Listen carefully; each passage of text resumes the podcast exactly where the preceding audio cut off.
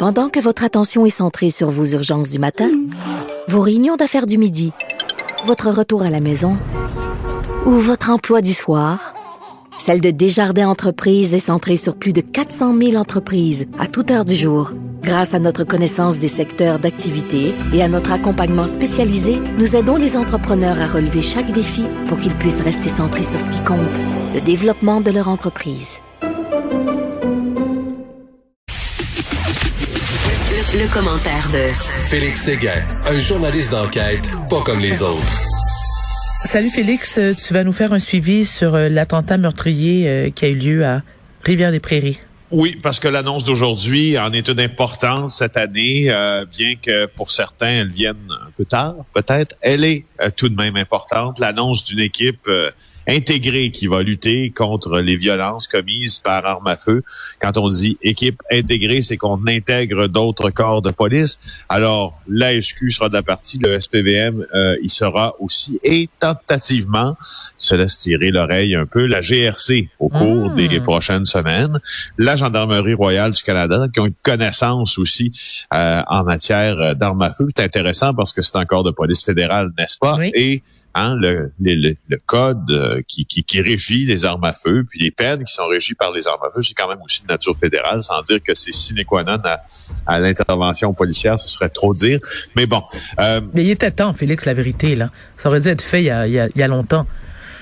Ben c'est peut-être un oui, c'est ça. C'est peut-être un peu tard parce qu'on a annoncé beaucoup, beaucoup de forme d'escouade, de forme de stratégie depuis deux ans. L'ETLA là, en est une. Cette escouade qui devait lutter contre les armes à feu illégales. Pas avec un succès un peu mitigé. Euh, disons-le, là, ça n'a pas été la panacée pour les hommes et les femmes de Sylvain Caron. Mhm. Alors, euh, c'est euh, la ministre de la Sécurité publique qui en a fait une annonce avec la mairesse Plante aussi faut bien dire que le premier à avoir, euh, de redonnons à César ce qui lui appartient, le mhm. premier à avoir sonné l'alarme sur la nécessité d'avoir une escouade telle, c'est Denis Coderre qui l'a fait hier. Certains parleront d'opportunisme politique, mais il reste que c'était au départ euh, sa, sa, proposition. Je sais bien que d'autres personnes qui sont très, très interpellées par ce qui se passe en ont parlé. La voix publique la plus forte hier pour en parler, c'était euh, Denis Coderre. Puis Geneviève Guilbeault, elle a dit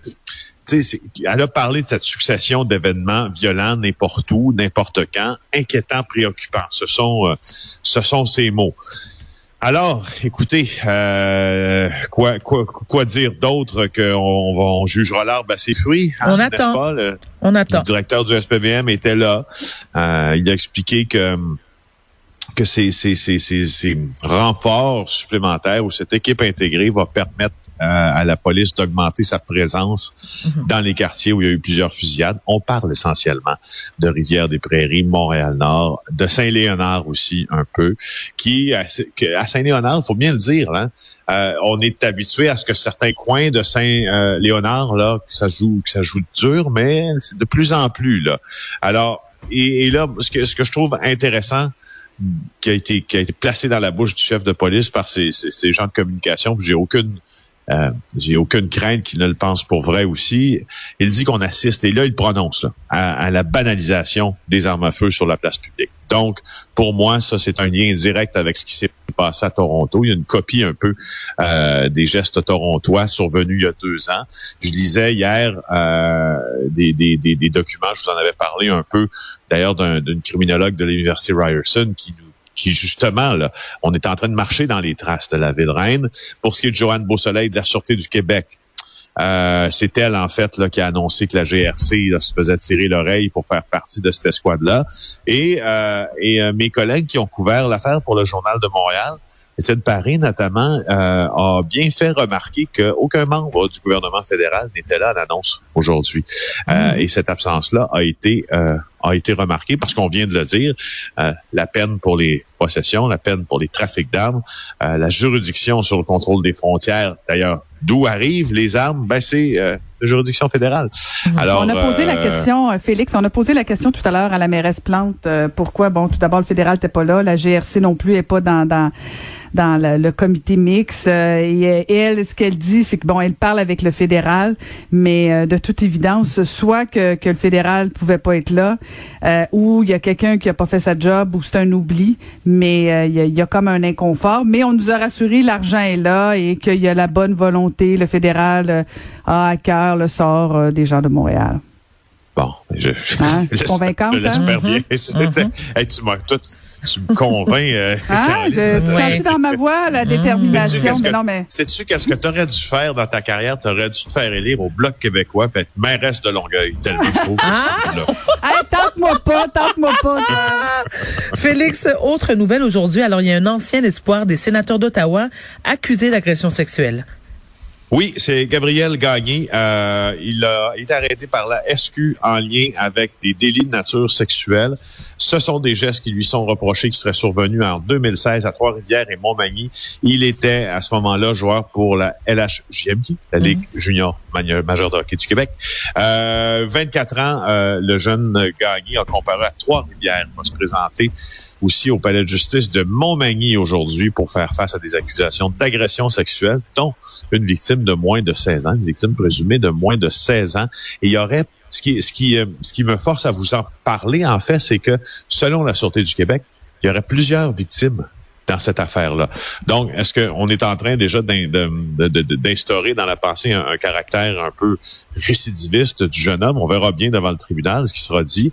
Euh, ça avait été le deuxième choix, ce soit deuxième ronde, 36e au total, des sénateurs au repêchage de 2015. On verra maintenant.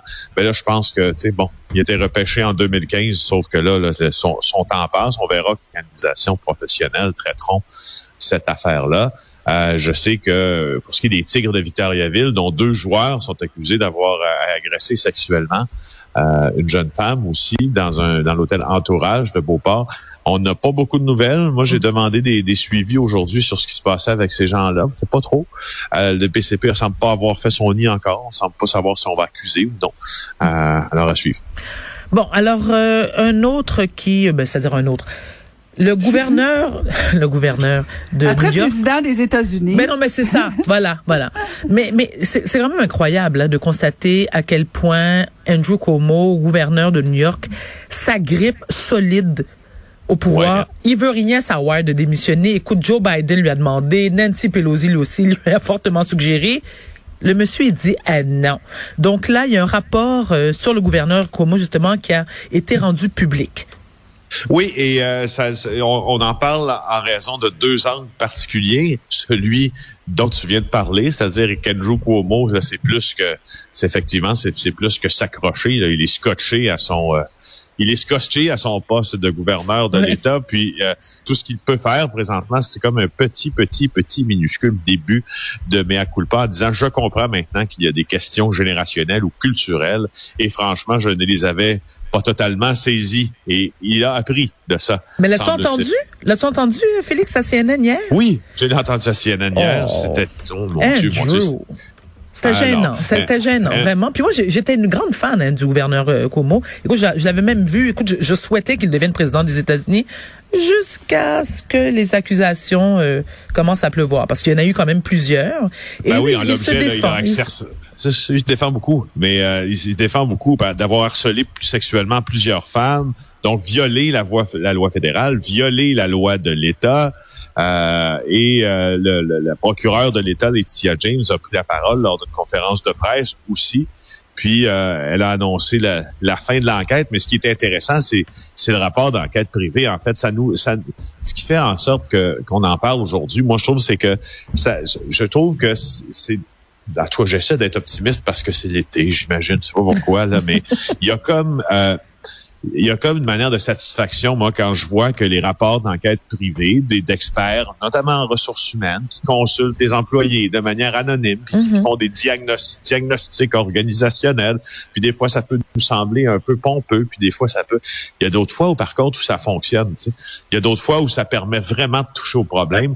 Et là, ben ça, ça nous a permis de connaître le côté denn Drew Cuomo qui voulait pas nous faire connaître, c'est-à-dire des, des ambiances de travail totalement toxiques. On dit on ne pouvait rien dire, oui. rien dire, euh, on veut rien dire au gouverneur, on ne pouvait pas lui dire non.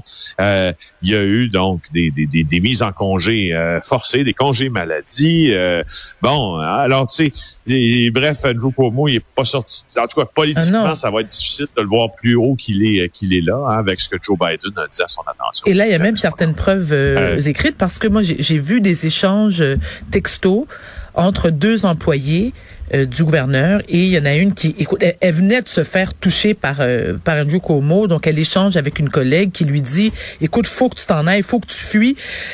C'est vraiment euh, non non ça sent la fin de carrière il devrait aller planter des tomates quelque part ou aller en prison. C'est comme il c'est comme il le souhaite. Je préfère la prison c'est comme tu veux. Je me prononce pas là-dessus écoute merci beaucoup Félix. Merci, on se retrouve Félix. demain. À demain. À demain. Bye. merci